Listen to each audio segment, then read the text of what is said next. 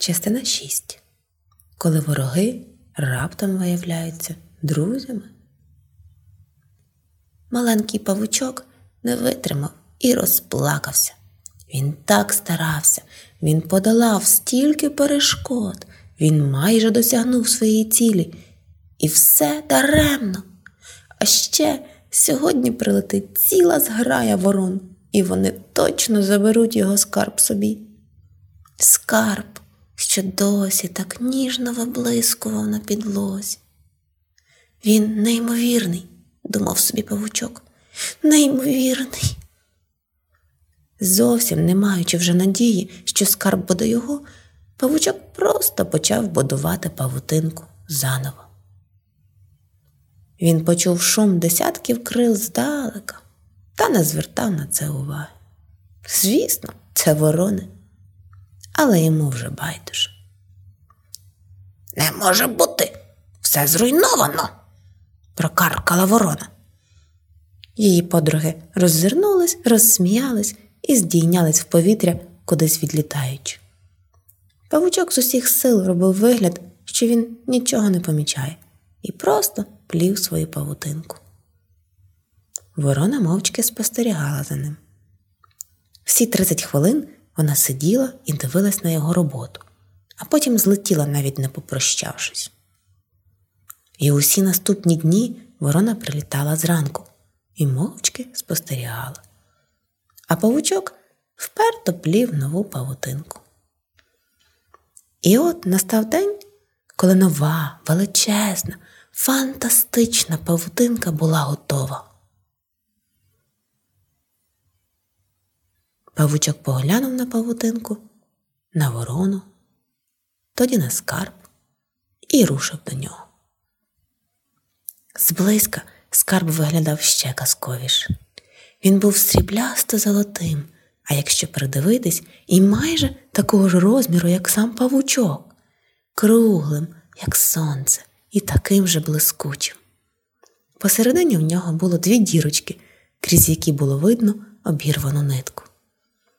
Павучок вперто ігнорував ворону, яка досі спостерігала за ним.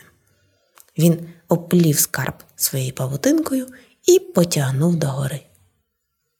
Скарб не піддавався.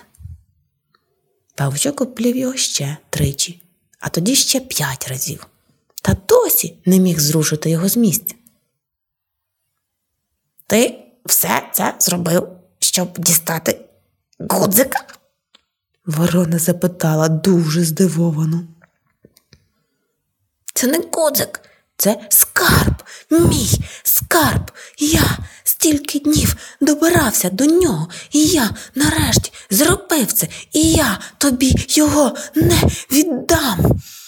Павучок постарався зробити свій голос максимально загрозливим, хоча і розумів, що ворона точно його не боятиметься. Він все тягнув і тягнув, тягнув і тягнув, але скарб ніяк не вдавалося зрушити з місця. Треба додаткову ниточку павутинку, гарячково подумав павучок і швидко-швидко побіг вгору. Ось так бурмотів він сам собі і плів ниточку, намагаючись не хвилюватись. Шум крил змусив його глянути вниз. Ворона уже сиділа біля скарбу. Будь ласка, залиш його мені, спробував проговорити павучок, але слова застрягли в горлі. Ворона взяла скарб в дзьоба, злетіла з ним з підлоги і сіла на перила. Павучок мовчки подивився на свою фантастичну павутинку, на сонце, що так гарно сяяло зранку, на ворону, яка мовчки сиділа на перилах і не поспішала до свого гнізда.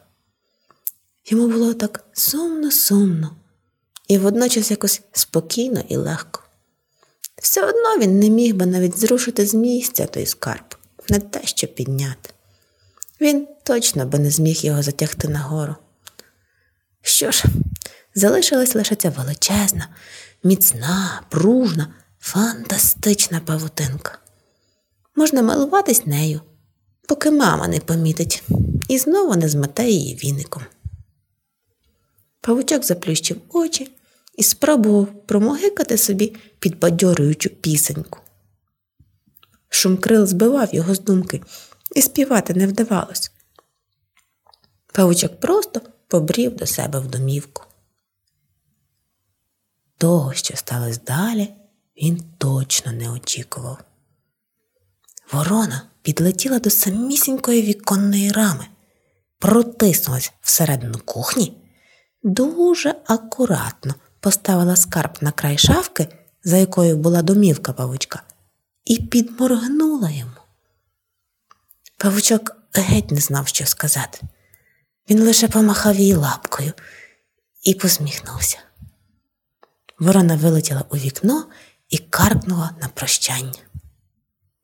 Скарб лежав просто перед ним і сяяв, блискучий, срібно-золотий, круглий, наче сонце.